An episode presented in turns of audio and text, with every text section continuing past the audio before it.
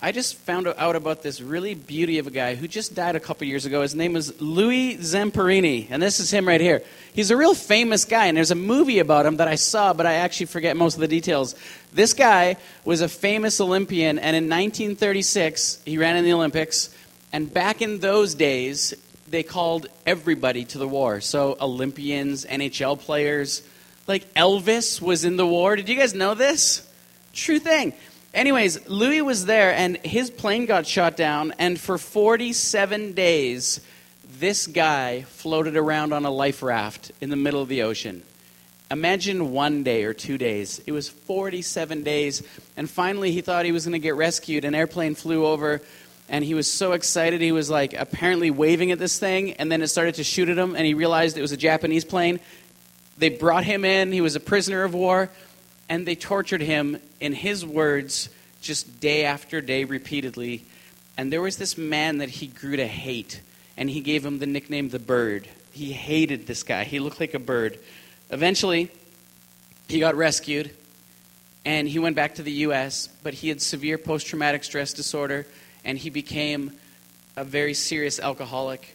He said that one night he woke up, and he was choking his wife in the middle of his sleep, and, and in his dream, she was the bird. She had so much hatred toward this man that it started to manifest itself in everything. And he started to contemplate suicide. This man was just doing horribly. His wife um, brought him to a Billy Graham conference. And he said that it was there that God just radically and completely met him. He said that on the spot, his desire for alcohol was gone. He said that on the spot, he forgave the bird. He actually started to love the bird, he said. It's the craziest story. And this guy just died he, at the age of ninety-seven. He was, from that point on, he was a preacher, an evangelist, just going from town to town, telling about this new birth. Unbelievable. He said he had a new heart, and he never figured it out. This is what Paul describes when he says, it's no longer I that live, because all those old desires are gone. It's Christ in me. And Jesus speaks about this as being born again. We've all heard this term, born again. But I'll tell you what, it's something that's very hard to explain to people that aren't Christians, isn't it? When I got saved at Bible camp, I'll never forget September and October at school. These girls kept saying to me over and over, they'd say to me, you sure have changed. I was a different person. Before Jesus, I was cynical, and I was a bit of a bully with my humor, and, and I would put people down. And after Jesus, I had a new heart, and my classmates just had a hard time figuring out what was going on. And, and I'll tell you what, um, the book of Matthew specifically addresses this brand new phenomenon of being born again to a world who had never seen it. Imagine thousands of people getting saved a day, and they don't have any context for what has happened to their friends. Paul goes from murdering Christians to being flogged in the streets for being a Christian. They don't know what to do with this. They can't deal with it. And so the book of Matthew was the key source of theology for the early church. Did you know that? Every church had the book of Matthew. It was the most famous book of the Bible by a mile. That's why when they canonized the Bible, it's the first book, because Matthew was the book for really a couple main reasons. For starters, it was the most um, systematic and just thorough theology on who Jesus was. It's the genre of the book of Matthew is gospel, by the way. And gospel is basically a biography, and that is about Jesus. So we're going to be studying this biography of Jesus because it's the most um, perfectly put together book that describes him. But secondly, it also ties everything that's happening back to the Old Testament. There's sixty references, and for the Jewish audience, this was really, really cool. But let's be real in this place. We've all seen people get saved. And, and I would imagine that ninety-nine percent of us in this room would say, we're born again. We're, we, we've decided to follow Christ. And we hear the story of Louis Zamperini, and we're like, oh, I hate that story. You know why? Because it doesn't always look that clean. It sometimes we feel like we're more of the old person than we are the new person. Yesterday we had a funeral in this room, and it was emotional. Like it was, it was difficult.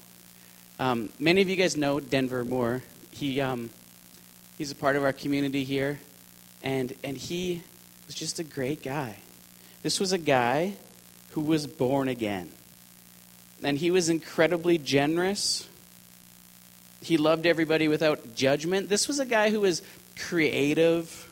He was smart and he was funny.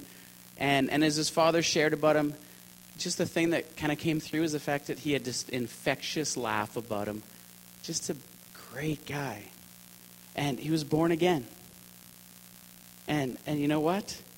In the same way that he was a new creation, a lot of his old man also was there. This was a man who, who who described himself as an addict, and it was eventually fentanyl that took his life. And so I think more of us in this room would relate to Denver, that we're a new creation, yeah, but there's also a lot of the old creation in us. A lot more like him than Louis Zamperini. And Paul says the same things. He says, you know what, I'm not there yet, but I press on. And listen to what he says to the Ephesians. He says, you were taught with regard to your former way of life to put off your old self, which is being corrupted by its deceitful desires, to be made new in the attitude of your minds, and to put on the new self, created to be like God in true righteousness and holiness. And most of us don't walk in the victory of our new life. Most of us in this room are having a hard time putting on the new self every day, according to holiness and the life of Christ. And sometimes we don't even know how that looks or how we're supposed to do that. And we're sort of somewhere in the middle. We're created to have this new creation, and God gave us a new identity that's from Him. Isn't that cool? He's made us a new person, and it's from Him, and it's who we really are. But we just kind of struggle to get there. And so that's what we're going to be looking at right here in the early parts of the book of Matthew. He was a man that struggled, and you know what? I honestly believe that we can leave this place with just beautiful understanding if we make space for the Holy Spirit to speak into our lives and to just give us understanding. So let's just pause, and each one of us for the next just two minutes... It, it, church is so interesting because it's our family in here and we love each other. And th- But when the Holy Spirit comes, it's just a word for us. There's no one else at the table. It's just us. And He wants to come and just lovingly restore us. So let's just pause, ask the Spirit to fill us like we always do. And just give Him space. So just take a moment in your own heart.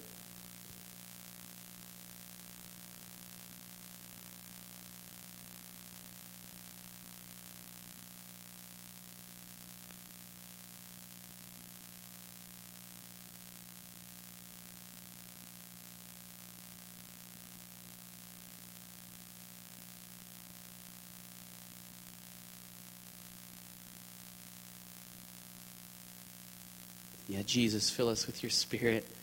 God, I pray that we would come here every week with eager anticipation that Yahweh Himself will draw close to us.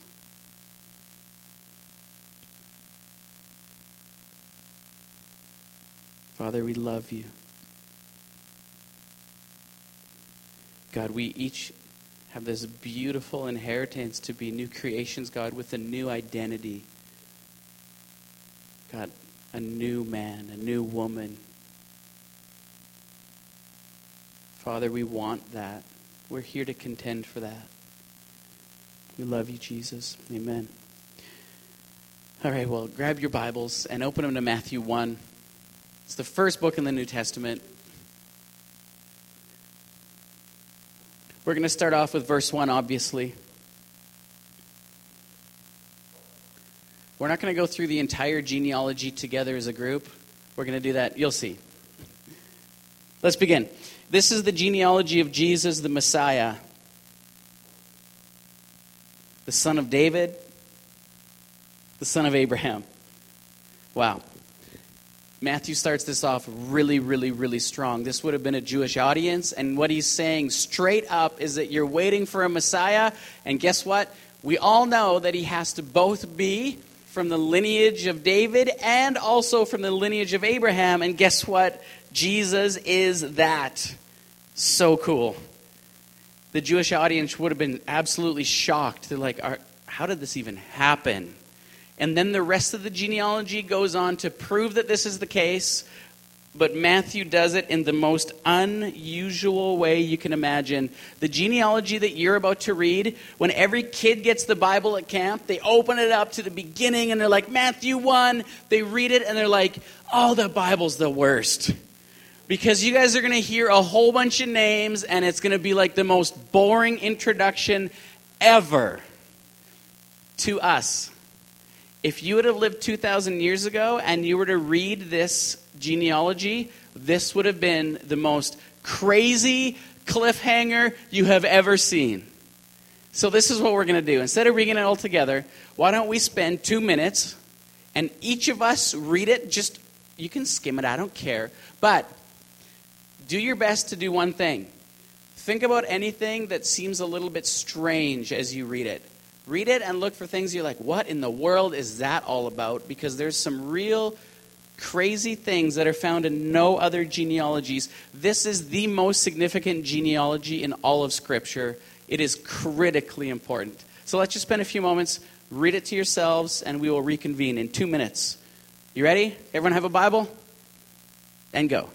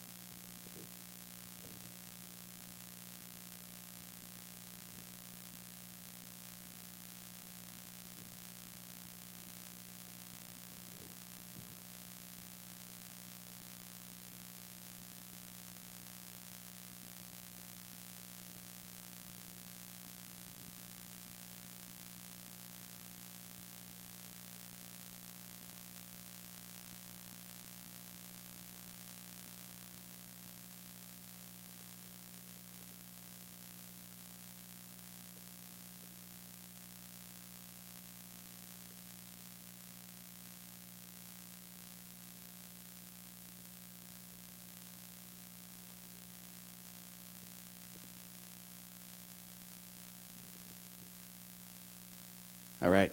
You can keep reading it if you're not yet done. But uh, is anybody here? Let's have a little bit of audience participation. Think that they know some of the crazy things that they've figured out in this genealogy that maybe are not very normal. Show of hands and yell it out.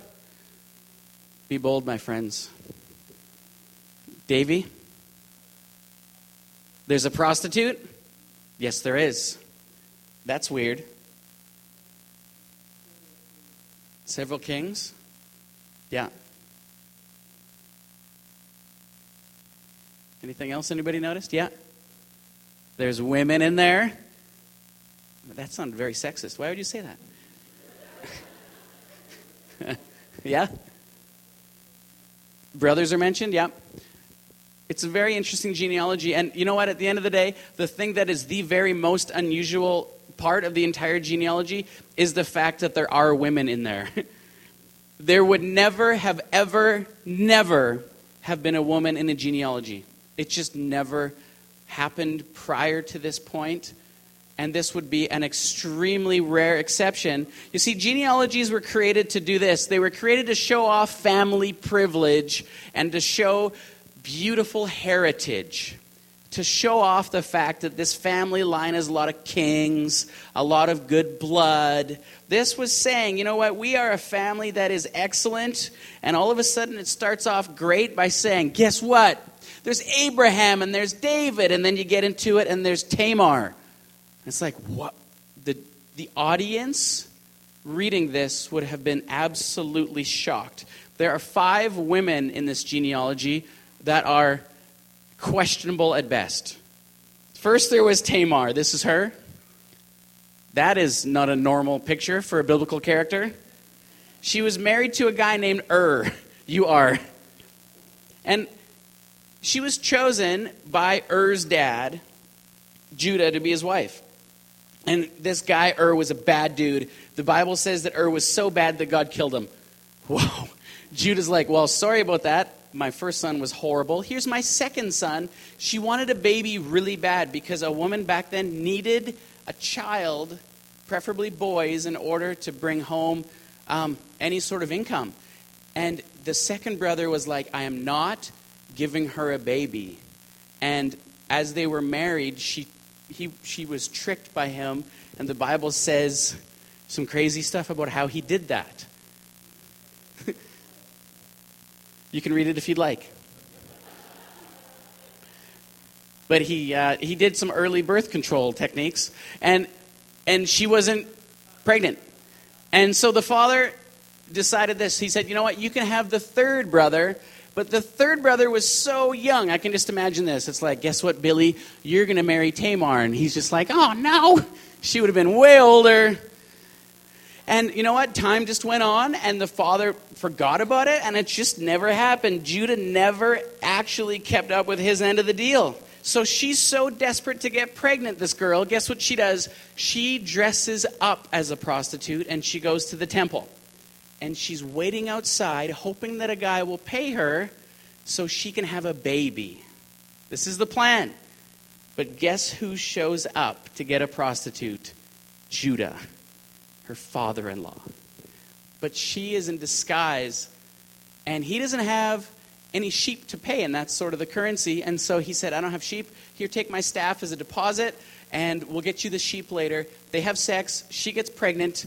Three months later, he finds out that she's pregnant and by prostitution, and he loses it. He says, this is so against what my family's about. It's a disgrace. Judah was going to kill her. He calls for her, and guess what she does? She hands him the staff and says, the man who's impregnated me owns this staff. Oh, crazy. This is Tamar. This is in Jesus' genealogy. This is who he's chosen to represent himself. And then there is Rahab. She's next. So Tamar was pretending to be a prostitute. Rahab actually was a prostitute. She lived in the city walls of Jericho. When Joshua sent in spies, they spent the night at her house, which is sketchy in the first place. When the army looked for them, she hid them and helped them escape. This girl was a prostitute. So in this brag list of family of Jesus, we see a girl pretending to be a prostitute and an actual prostitute. And then we have Ruth. She's the third girl in the list. Ruth, she was a classy girl, but she was a Moabite. And there would never be mention of a Moabite in a family tree ever. Moabites were considered the grossest of all the people. When Sodom and Gomorrah were burned, God warned Lot and Sarah to not look back. And Sarah looked back. She turned into a pillar of salt. And now Lot is left in the plains without a house, without a wife, and with his daughters. And so they set up a little camp. And after a while, the daughters are like, Dad, we need to get pregnant. This was a thing back then. There was no boys in the hills. So guess what they did? They got their father Lot drunk, and they slept with him, and they got pregnant. And the boy's name was Moab. And this was the birth of the Moabites. This was in Jesus' family line. Then we have Uriah's wife. Do you guys know who Uriah was? That is the husband of Bathsheba. They don't even mention her. After bathing on the roof of her house, the King David calls her over. She gets pregnant. He gets Uriah killed. And guess what? Now there's this new baby that enters the family line of Jesus. Abraham, David, all these sketchy girls, and then Jesus. What is going on here? And then there is Mary. Now, we know Mary as something like this.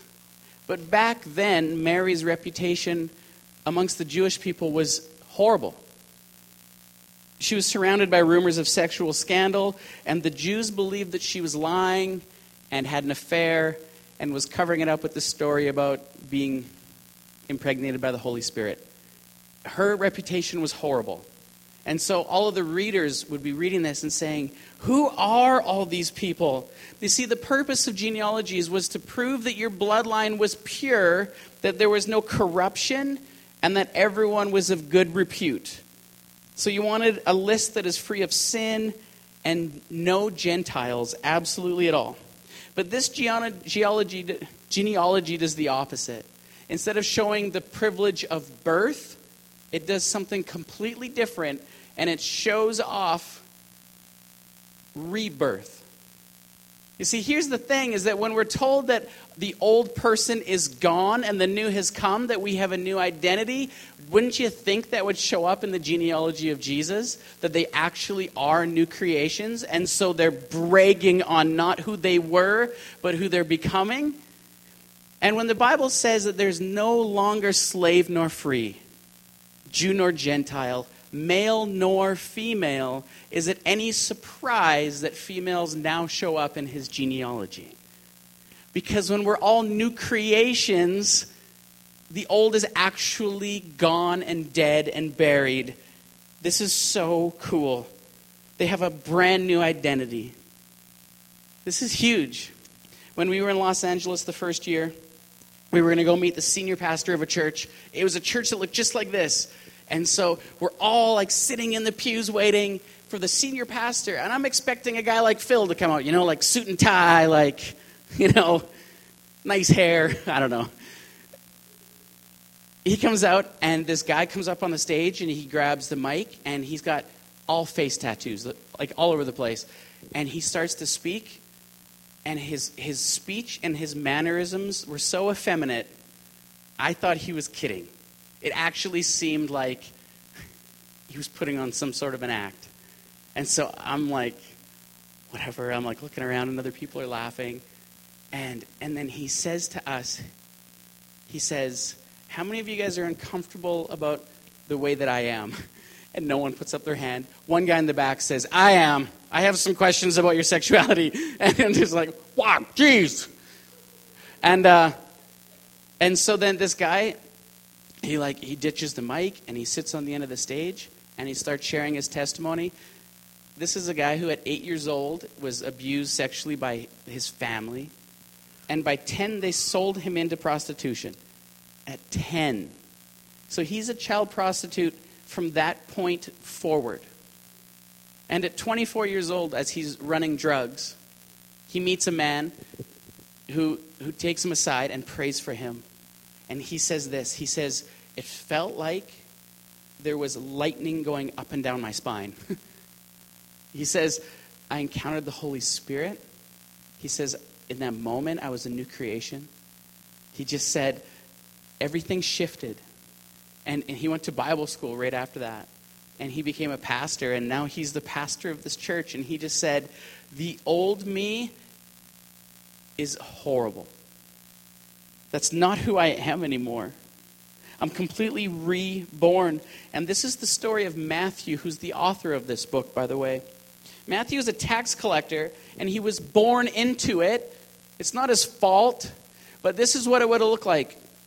So back then, the tax collectors sat at a booth like that one, and they were publicly, in front of the whole world, the representatives of the Roman army and the sign of being a traitor.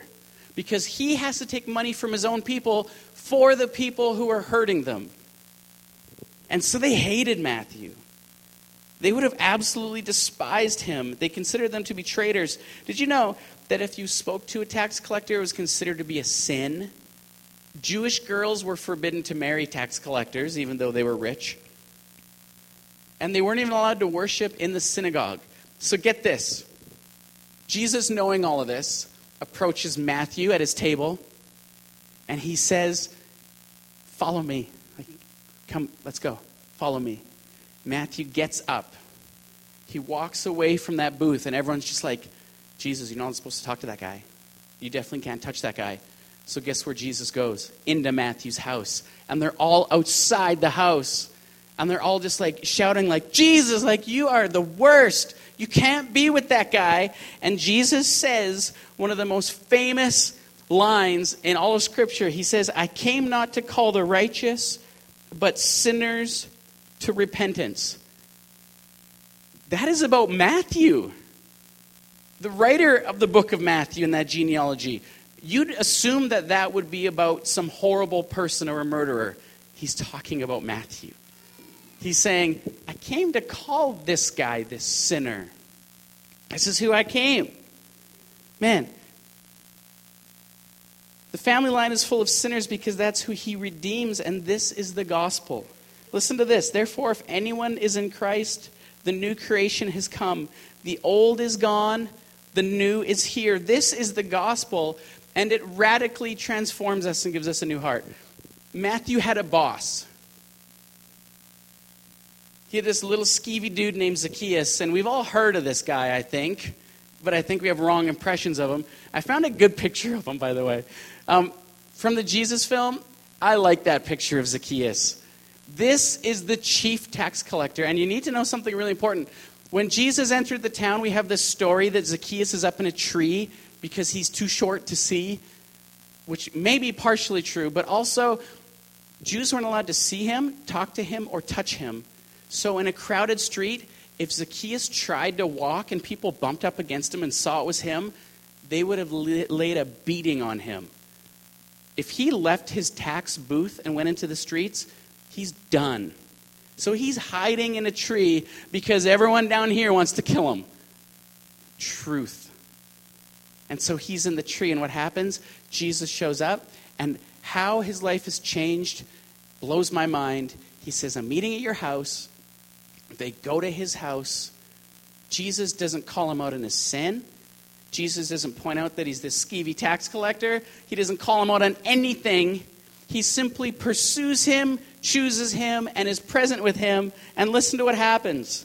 But Zacchaeus stood up and said to the Lord, Look, Lord, here and now I give half of my possessions to the poor, and if I've cheated anybody out of anything, I will pay back four times the amount.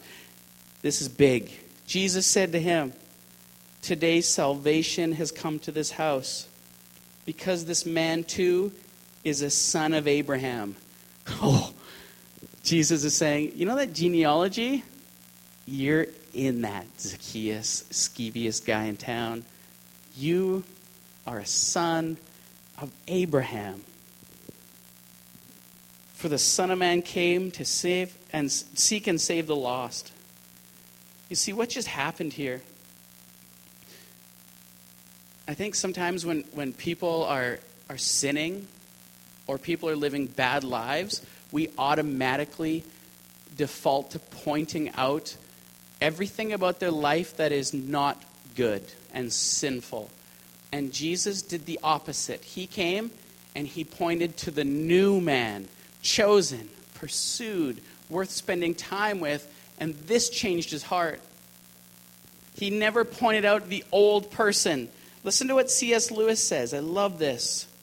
He says, There are no ordinary people. You've never talked to a mere mortal. Whoa. Think about that. It is mortals whom we joke with, work with, marry, snub, and exploit. All day long we are, in some degree, helping each other to one or the other of these destinations, mortal horrors or everlasting splendors. You know, at Denver's funeral yesterday, his dad got up, and this is what he did. He said, There's been some men that have been pointing my son into the man that God made him to be, the new creation, the new man. And he pointed out those men just in front of everybody. He said, this person, and this person, and this person, and this person. He was so cool. And I knew Denver, and I knew that there was a lot of people who also corrupted him and reminded him of who he used to be and placed labels on him. Labels. I honestly believe that labels are a tool of the enemy. They remind us and constantly follow us of the person that we used to be, but we're trying to put off our old self, but these labels keep following us, and we're called to instead pursue our new person who is redeemed and perfect. This is who we need to be. And every one of us lives somewhere between our new creation and our old self, and it's critical that we know how to put off our old person. That's, at the end of the day, that's what it's all about. How do we put off our old self? Is it just trying harder? Is it like taking communion? Is it confessing? How do I put off my old self? How do I put on my new self? How do I do this? Listen to how the Bible lays it out. It's super simple. It's so simple. Hebrews three thirteen. But encourage one another daily, as long as it's called today, so that none of you may be hardened by sin's deceitfulness. Encourage each other every day. The word for encourage in the Greek is this word. It's kaleo. And I love this word. It means to give a title, a name, or an identity. So that means every day we are called to speak out that person's truth and their identity. That's what encouragement is. It's to say, this is who you are. This is your primary function as a believer, by the way. As a follower of Jesus, this is your daily privilege. Listen to what happens when you're filled with the Holy Spirit. Acts two seventeen. In the last days, God says, I will pour out my Spirit on all people. It's the last days, by the way. We're in the last days. It's the time between the ascension of Christ and his return. Your sons and daughters will prophesy.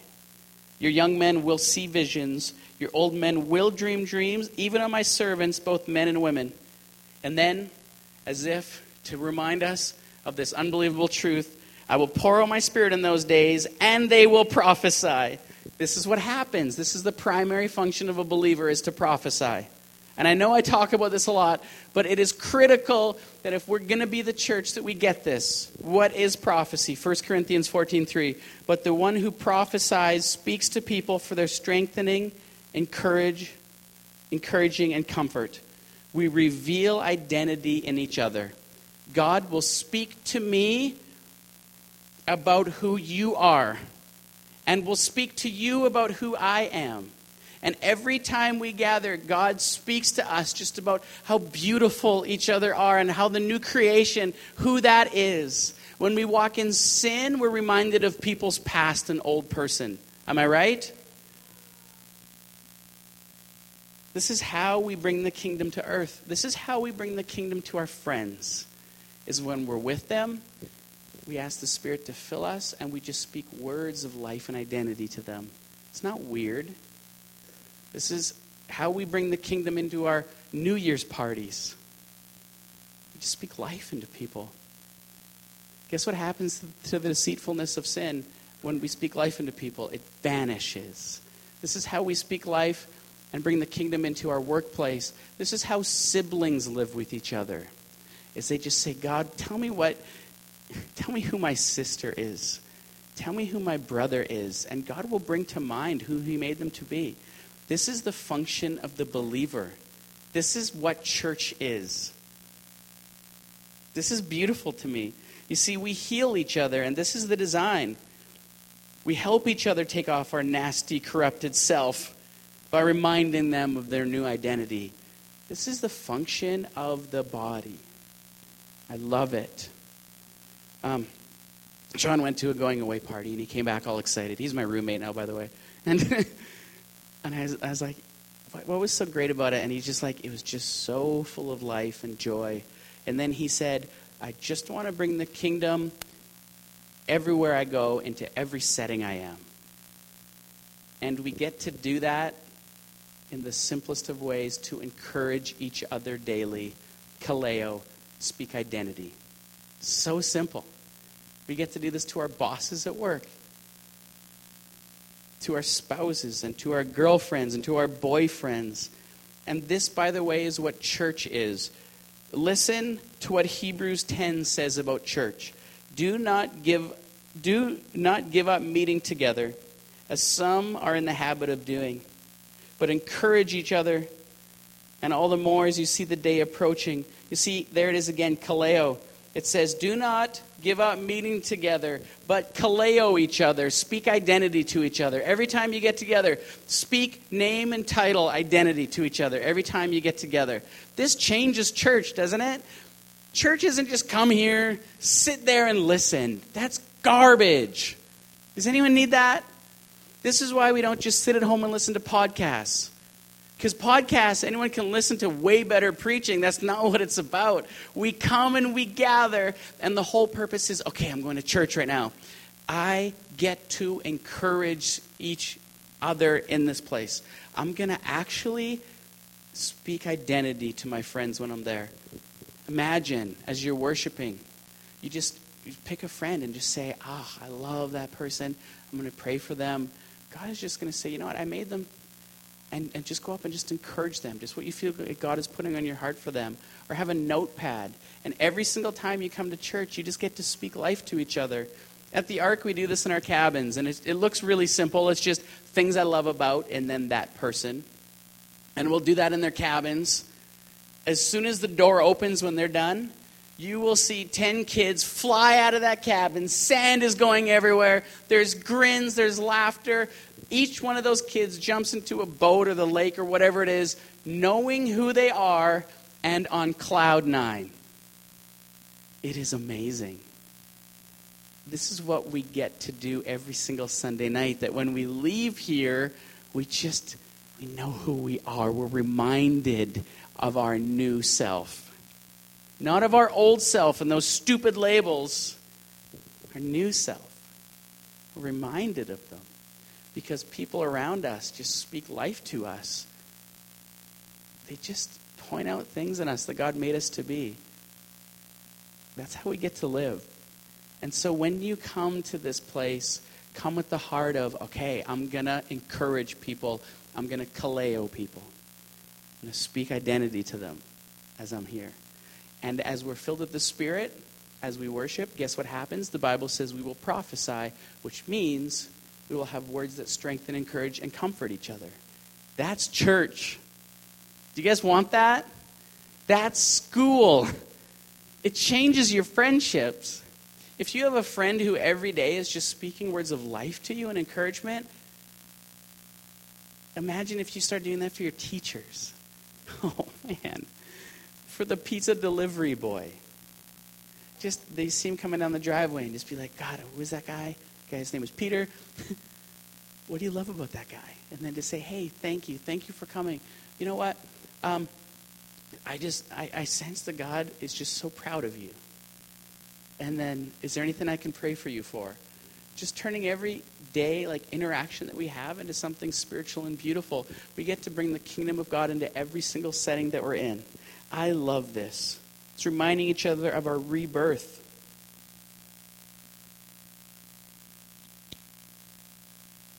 What I love that we get to do here every single Sunday night is we get to take part in communion. And this is so beautiful. What we're doing is we're putting off our old self. That's what we're doing. We're putting to death the flesh. That's what this is. We're putting off our old self. And we're putting on our new self. So we're saying, God, I'm, I, you know what? I've, I've picked up some of these traits of my old man. This is who I used to be, and I'm, they're, they're coming back. And, and and the Holy Spirit will bring to mind things that that are not not from Him. Our identity from the Father is the is the identity that makes us most alive. So what we're going to do is we're going to worship. And I invite you to come forward and, and take communion and just put off the old self, that person that's being corrupted by the desires of the flesh. And I'm going to encourage you as we worship. And every single time, not just tonight, but next week and the next week and then next week, to come here with the attitude of, I need to encourage everyone that I'm with today. It's what the Bible says. I need to kaleo them, all of them. Who are they really? They're not the person who uses drugs. They're not the person who I saw drinking at a party two years ago. They're not the person who hurt my feelings. That is the old person. Who is the new person? That person has been put to death. I look at the genealogy of Jesus, and all I see is all new creations, and he's proud of all of them. Tamar, that's my girl. the Moabites. Oh, they're my people.